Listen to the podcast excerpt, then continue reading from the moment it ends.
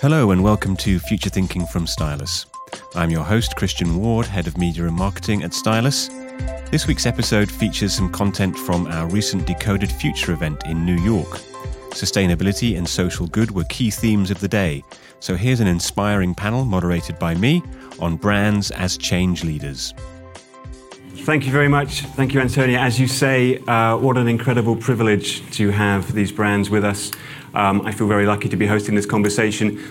Speaking of which, I'm going to get out of the way as, as quickly as possible because we only have 30 minutes and I want to hear as much as possible from you guys. So, first of all, um, I'd like you to sort of introduce yourselves briefly uh, and then ask, answer this question of why you feel that brands communicating with purpose is impactful. Specifically, I'd like to know what you think um, the, the, consumer need that's being addressed is um, that makes purposeful campaigns more effective right now than any other kind of marketing. So um, let's start with Jane. Sure. Hi, I'm Jane Pryor. I'm the CMO of All Market Inc., which includes Vita Coco coconut water, Ever and Ever, and Runa uh, organic energy drink. So, um, you know, from our point of view, um, I think it's really an expectation these days that brands communicate with purpose. It's no longer an option, right? Consumers expect that brands have you know something in their DNA that is more than just what they produce. It's really why they produce it, um, and uh, I think that's really driving how brands are behaving these days.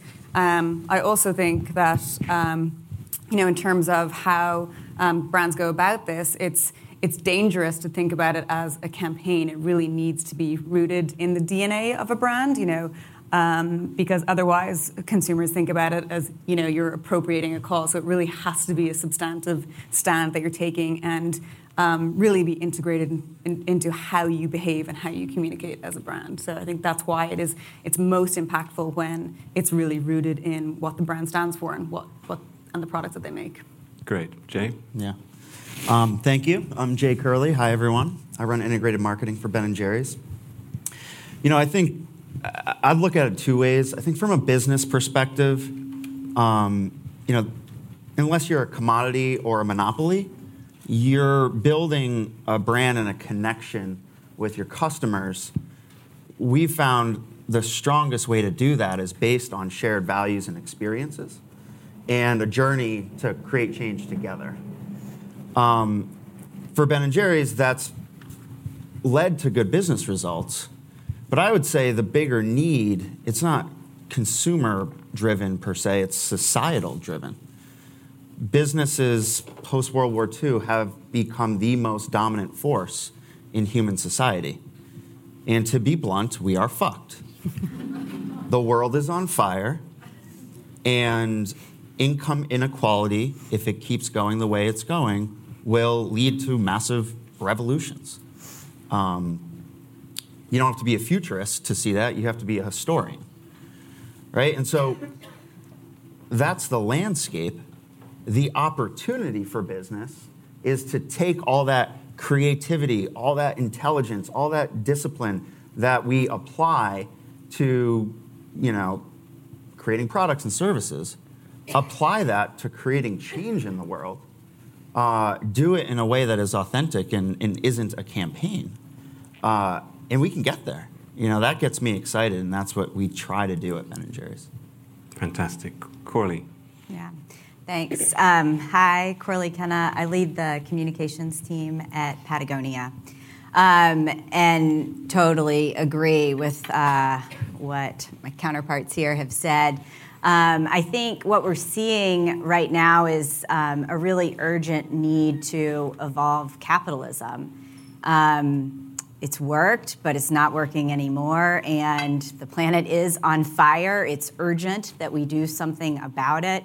Um, the wealth disparity that our current system of capitalism is um, making worse needs to be addressed. And I think I totally agree with Jay. I think that businesses have a real role to play in all of this, not obviously in that sort of evolution of capitalism, but in the credibility that we have um, on the issues that we work on as a business, um, and also to be bringing along our community with that. And I think um, for sure there is this expectation that we do that. Um, and now it's it is it's not marketing. It's um, it's about being sort of fundamentally woven into how your business is run. Thank you, Nancy. Hi, uh, I'm Nancy King. I um, my title has changed. I used to lead brand at Airbnb. Now I lead marketing at Airbnb, and um, it's hard to go last because everybody said really good things. But I think the the fundamental need is to be in control of your decisions. I think increasingly people feel like decisions are being made on their behalf, and they don't realize that it's happening. You know, technology, Silicon Valley is really you know driving a lot of that. But simultaneously, a, a lot of the institutions that help people make decisions have broken down the church, your neighborhood, your community. And I think because of that, and because of you know the power that companies wield, the amount of capital that they have, um, the amount of influence that they have, that people are looking to companies to help them make decisions. And, and in order to do that, they have to understand what drives and motivates a company. How does that company make decisions? What do they care about? And so I think sort of the birth of more purposeful uh, companies and the extension of that as marketing has come from this really significant cultural shift that's taking place in our world. So I think you've all mentioned or talked about the power of brands or the potential power of brands in this space. Um, now, at Stylus, we recently did a, a macro trend on sustainability, and as part of that, I was researching how you communicate as a brand your, your message in this way and found a terrifying statistic uh, which said that um, uh, consumers cannot correctly match more than half of brands to the cause that they promote. So I guess my question is, do you, fi- do you feel that to be true? And if, and if, if so, how do, you, how do you cut through? How do you make that message cut through? So Nancy, let's start with you. Yeah, I think that it is. It's because um, it's not just about the brand. You know, a lot of um, I think a lot of sort of purpose marketing um, originates from either the marketing team, the comms team, and I, am a marketer. I love marketing and comms. But if if the source of the the narrative you want to tell is doesn't come from the decisions that the company are making from the executive team at the company, then one it will just seem like you know you're trying to leverage sort of purpose to drive something else and and i think it will be very hard to communicate with purpose over time i think one of the things about sort of purpose driven comms is that they're they're not like ROI positive necessarily. They're not short term plays in your marketing strategy. And so, if what you care about and talk about isn't something that you're willing to invest in over a period of time and that your leaders in your company want to invest in, then you won't end up getting the budget or the, the leeway to communicate about it over time. And, and as a result, then you know, people will think that they won't associate you with whatever it is that you're talking about. And so I think that it really has to, you have to figure out from the leadership of your company, what are the things you really, really care about and are willing to invest in, uh, even if that creates negativity, even if that um, potentially has you, you forego profitability because of that. Like, you know, it has to be something you are really willing to invest in in the long term. Who else would like to address that? I'll just say, I think at Patagonia, um, you know, we've been like taking care of the planet and protecting wild places has been really fundamental to our business for a long time, and we talk about it all the time. Um, yet still, I think we're known as like sometimes you get, aren't you that company that does stuff for the environment? Like, it's very rare that we're suing the president right now over the protection of Bears Ears, and we're still like that company that's doing something for the planet sometimes. Um, and so it is hard to cut through.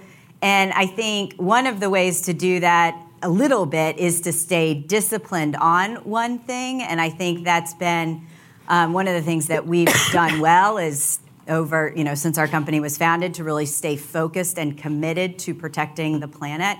But, um, and I think in addition to staying disciplined to it, there's a reason why we do it. It's because our company was created to be able to explore wild places, and so we feel very responsible for protecting those wild places. And I think that helps, but still, it is hard to break through. And I think you have to keep talking about it. You have to embed it in everything you do. It has to be reflected in your supply chain, in your marketing, even our accounting team takes um, our mission, which is to save our home planet, just as seriously as the people on our environmental activism team. And I think that's crucial if you want to have a chance at breaking through. Uh, just to build on that, and what I find, and to be clear, I am a Patagonia fanboy. So, but um, Yeah. we, what I think you do so well, and we aspire to do, is you're not focused on making commercials or Facebook posts that just say we care about the world. You're doing stuff. You're suing the president. Um, and not as a gratuitous PR stunt, you're doing it to protect the, the land and the environment. And I would say that's where the authenticity comes. It's not in just storytelling, right? It's not just in, it's doing the work. You know, if every company in here goes home and puts solar panels on their factories and their um, headquarters, guess what? We're still screwed. every company in here uses their connection with their customers, uses their influence in their countries to put a price on carbon. Maybe we got a chance, you know? So action matters. Yeah, I totally agree with that. I think um, it's also important for the for brands to understand like what you know issues they can take a stand on and and how they can make an impact. In in our case, um, and I'll be very honest, like purpose is not at the root of why we created Vita Coco. We created it to bring coconut water and natural product to the U.S. so consumers could drink a better product and you know move away from artificial um, ingredients. And over time, we realized that you know we needed to have a much more um, substantial um, social impact platform, and we looked at ourselves and said, like, well, what can we do well, and what do we do well? And, it, um, and in, in our case, it's you know we rely on the communities that we source our coconuts from. So we feel we are in a unique position to bring social and economic. Um, um, progress to those communities because again we wouldn't be here without them and that was a unique place that we could actually make an impact we had intelligence we had technology, we had expertise that we could help to bring those communities out of poverty. So that's what we chose to lean in on. And I think that helps, to your point, to enable a, um, a consumer to understand why the brand is talking about this and why the brand has a role because there's, they're, they're in a position to be able to, to do something about it, exactly like um, the Patagonia team, which are obviously, you know, best in class at this, but truly putting action behind um, the purpose as opposed to talking about it, I think is key. Um, so, uh, yeah, I want to talk about this idea of finding a focus if you haven't had this baked into your brand from the beginning, as Patagonia has, as Ben & Jerry's has. Um, you know, we've seen a, a, number of brands in the past few months taking on a purposeful stance. One that springs to mind is, is Gillette with their toxic masculinity campaign, which some people some people felt didn't work. was a was a strange mashing up of of two things which hadn't been close before. Um, I think for Gillette, I've heard them speak and they said it was successful from a brand awareness perspective. But clearly, that's an example of a brand who, in the public's mind, have never had any sort of purpose before and now suddenly are, are, are telling them where they're going wrong. To some extent, they felt like it was very preachy. How do you how do you find a focus that works? Should you, if you are, you know, a FMCG brand that doesn't have any particular relationship to social causes, how, how can a legacy brand do, th- do this effectively? Yeah, I'll take that, you know, just the first part of that. I think from um, Gillette's perspective, they are an, an, unfortunate example of a brand that's taking a stand in their ad versus actually taking a stand, and that's how sort of consumers interpreted it. To you know, mm-hmm. to Nancy's point, it was about leveraging a moment, or at least that's how it was perceived. It wasn't perceived that there was real substance behind it, and I mm-hmm. think that's the danger for brands who, you know, legacy brands who don't have core sort of purpose up in their in their roots or in their DNA. Um, so I think. Um, to kind of the earlier points, if, if you are a brand that wants to take on stand on something, you need to think about how it you know, really fits within your organization and how it can be reflected throughout your every part of your business, whether it's your supply chain or whether it's um, again, it's it, it, can't just be for marketing purposes, or it will fall short uh, with the consumer. But I think I'd be interested to hear from you on this, Jay, yeah. because it's kind of like you know Ben and Jerry's has been known for this six-year dot. I think where Patagonia has been singular, singularly focused on the environment for 40 plus years we have been more focused on a nebulous concept of justice. And so, you know, everyone will interpret Ben and Jerry's purpose in a different way. Some people know our work for mar- around marriage equality. Others know our support around racial justice. It's kind of all over the place, to be honest with you. Um, for us, I don't see that as a bad thing. I see that as an opportunity um, to use different doorways to bring people into movements that we can help together create a better society. Um, but I think I, I, I have seen brands do this really well. Legacy brands that, you know, our, our sister brand Dove, you know, they had a, a lot of heritage around doing work around women's self-esteem. And in the last year or so, I've seen them really transition to action, right? So they're currently in California working to get a bill passed around hair equality. Right now, you can be fired in California, in most states, for having dreadlocks or different hairdos. Like that really disproportionately affects black Americans. And for Dove, they wanted to do more, and I think for them it was more comfortable to focus on hair because they, you know, they make shampoo. and I think for most brands that's the right thing, right? Do something that's really true to who you are, that there's a basic connection um, with your customers and your product. So that's where I would start. Um, for better, for worse, you know, we just made an ice cream about front end criminal justice reform. So yeah, well, this is yeah. I mean, I want to talk about this.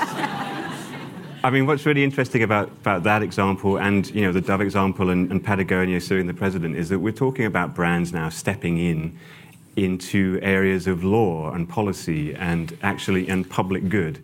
So, you know, this is, a, to me, it seems like a very exciting opportunity in some respects, in terms of like, they're filling a gap that, that consumers feel is no longer being filled by mm-hmm. the usual suspects. Yeah, I mean, yes and no. Now brands are showing up in a transparent way, advocating for the common good. Businesses are always continuously in the back room writing checks that they're not talking about. So to say that businesses are now just starting to show up to impact government, businesses own government, right? So now they're in a good way. There are a handful of brands and more and more of us every day that are trying to take that power that we have, that responsibility that we have, and use it for the common good, not our own self interest.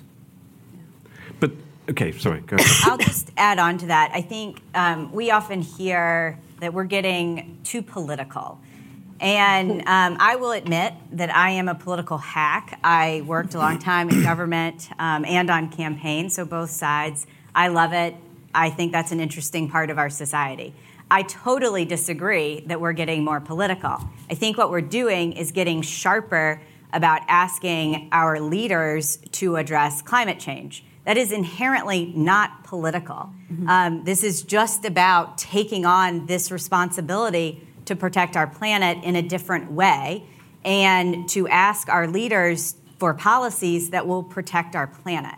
And I think there's a whole lot to kind of unpack, and we could probably spend the rest of the day talking about sort of the checks that companies write, the products that they create, and the policies that they advocate for, and how you sort of rationalize all of that.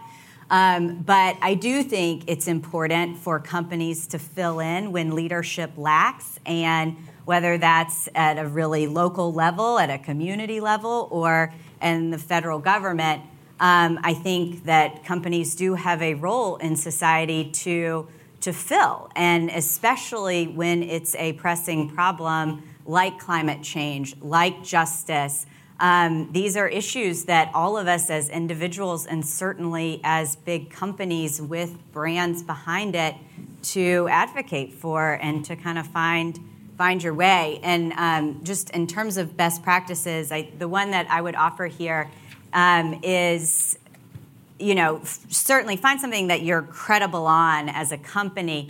Um, but importantly, don't surprise your community. Bring them along. Like, don't. I think one of the things about the Gillette ad that could have gone really different is if they had prepared their community for what they were doing. It felt a little like, eh, why, why now? What? What is this? I think they probably could have gotten away with it um, in a probably more positive way if they had brought people along longer. When we made the decision to sue the president, we didn't just drop that on our community. We had spent well, we'd spent a long time for many years talking about the importance of protecting public lands, but when we knew that that was going to be a possibility, we started to talk about it right away. We engaged our community in um, lobbying the government to protect this place. I mean, it wasn't just dropped. And I think it's a really important part of if you're going to launch a big campaign that could be um, seen as controversial or partisan or divisive.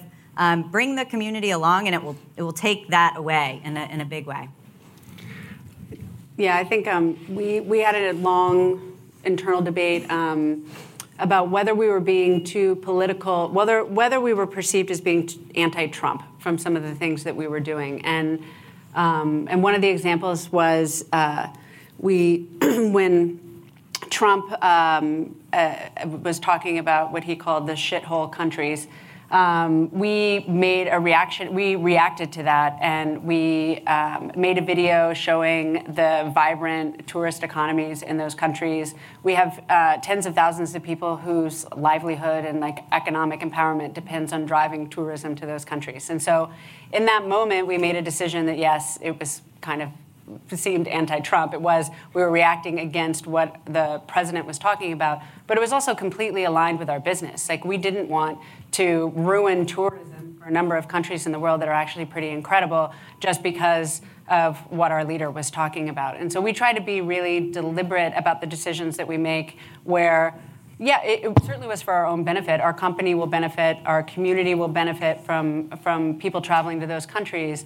Um, but we felt like uh, we needed to get political because we really didn't believe in the conversation that was taking place.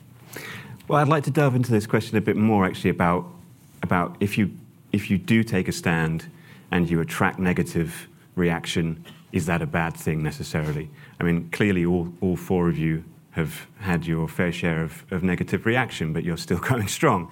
Um, I'd like to talk particularly about a recent your your recent marketing around. Um, uh, that, well, you you had a social media, yeah. shall we say, moment. Moment, mm-hmm. um, and I'd love to hear about how you reacted to this. Yeah, I mean, to be honest, that wasn't kind of um, necessarily purpose-driven comms, but it was again, it sort of like ties back to the ongoing conversation here about authenticity, knowing who you are, what you stand for, um, and having those common values with your consumer. And in our case, you know, we were tapping into the insight that coconut water is incredibly polarizing from a taste profile perspective. And we introduced a new product um, called Pressed Coconut. It took us 15 years to figure out that people expect coconut water to taste like coconut, um, and, and, that that was a really you know eye-opening moment that um, brought a lot, was you know a potential to bring a lot of new people into the brand. So we launched a campaign called Impossible to Hate, and um, on the day that we launched it, we took to Twitter and engaged with people who had said really, really, really terrible things about coconut water, and asked them to try our new product because again we really stand by um, the the product and the integrity um, and quality. And um, in this instance, we, uh, we had a gentleman who engaged with us and uh, suggested that we, our social media person, uh, that he would rather drink their pee. So in this instance, she uh, went to the bathroom stall, took a picture, and sent it to him. And uh, the, the, response was uh, phenomenal. Um, people really loved how sort of honest, um, self-deprecating, you know, not taking ourselves too seriously we were as a brand, yeah. and um, propelled this like massive conversation on Twitter. And it was, you know, we are in a position to take a risk because we're an independent um, company, and again, we really stand behind, you know, who we are and, and the products that we make. Um, so in this instance, we were able to kind of like poke fun at ourselves and engage with a, a naysayer and um, to, with great results. I mean, ultimately you sort of have to believe that there are more people who love your brand than, than hate your brand. And, and, and, oftentimes, and especially when it comes to, you know, to bring it back to purpose, you know, if you take a stand on something, you have to believe that your community will come, be, come, come behind you and come with you on the journey. And I think that's um, goes back to the point of, make, you know, you do these things um, as part of who you are and how you behave. It's much more authentic to the consumer, and therefore, you know, not surprising in a. It, it's always great to surprise and delight the consumer, but it, it needs to be rooted yeah. in who you are. And I mean, I guess I can see how um, certain brands, like say Nike, aren't particularly too concerned about alienating certain people. I mean, obviously, yeah, every brand wants to be a mass brand, right? But, but some brands need to be mass, more mass than others. An ice cream brand, for instance, Yeah. is generally supposed to be appealing to everybody, right? Yeah. So, uh, how do you how do you feel about the idea of alienating some of your potential customers?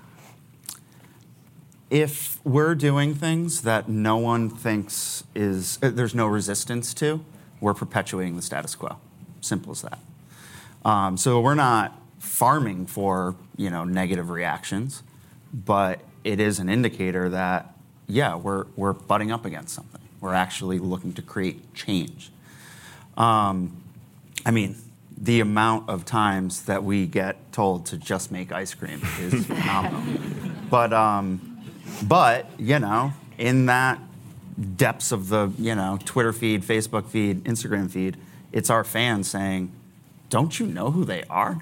of course, they're not just going to make ice cream, right?" And so, I think, you know, um, it's hard. Like taking controversial stance is hard. I think bringing your community along, bringing your company along, is really important. You know, supporting marriage equality back in 2009 was, I mean, we were supporting it, but- but it, like, and this was early days of social. The, like, the self care we needed to provide for our community managers was, was real, right? Saying Black Lives Matter in 2016. Um, we had someone walk into one of our scoop shops and spit in the face of a 16 year old black girl. Jeez. And to be honest with you, we should have better prepared her. And I think that the work we do now, that was a big eye opener. Uh, uh, obviously, we're very proud to have taken a stand there and we'll continue to do that work. But we, we take a lot more care in considering and preparing our frontline empo- employees, whether it's in the shops, community managers, consumer affairs, et cetera. Uh, that's important. What about Patagonia?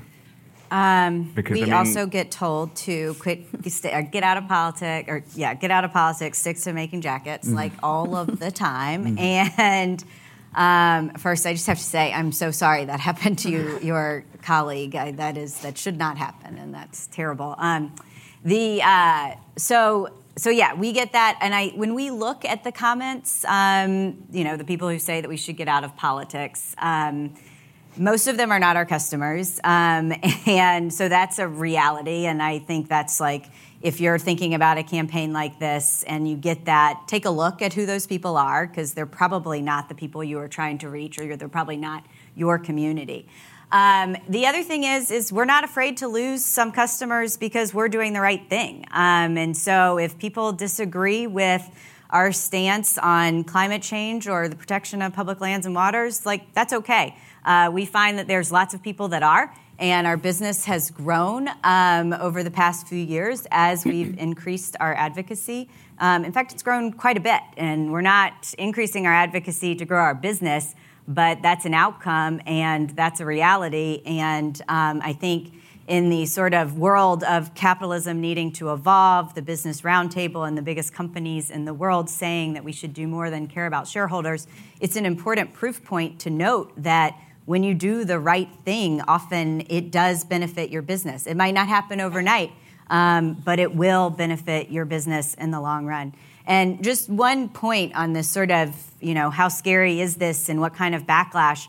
Um, was recently introduced to some research uh, by Futerra and the Consumer Goods Forum. Um, and they did a survey that, um, not surprisingly, found that most people, 98%, uh, think that uh, brands have a responsibility to make positive change. But here's what's interesting in looking at millennials and Gen Z, 64% of millennials are satisfied with the fact that brands are making positive change. Only 12% of Gen Z is satisfied with the brands um, and making positive change. That means we should all be doing a lot more to make positive change. And um, I mean, this, these are our future uh, customers and community, and I think we should be awake to, to that reality.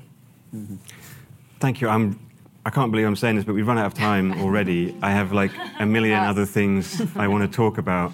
Um, but thank you so much. That was incredibly inspiring, and I hope you know everyone out there is now ready to go and take some action. Um, thank you so much to my to my guests, and uh, thank you for being here. Thank you. You've been listening to Future Thinking from Stylus, the show where our analysts, alongside industry thought leaders, unpack the big trends you need to know about. Find out more about what the future holds for your business at stylus.com. And if you like what you heard today, make sure you subscribe to Future Thinking in iTunes or Spotify or wherever you get your podcasts to hear new episodes as soon as they're available.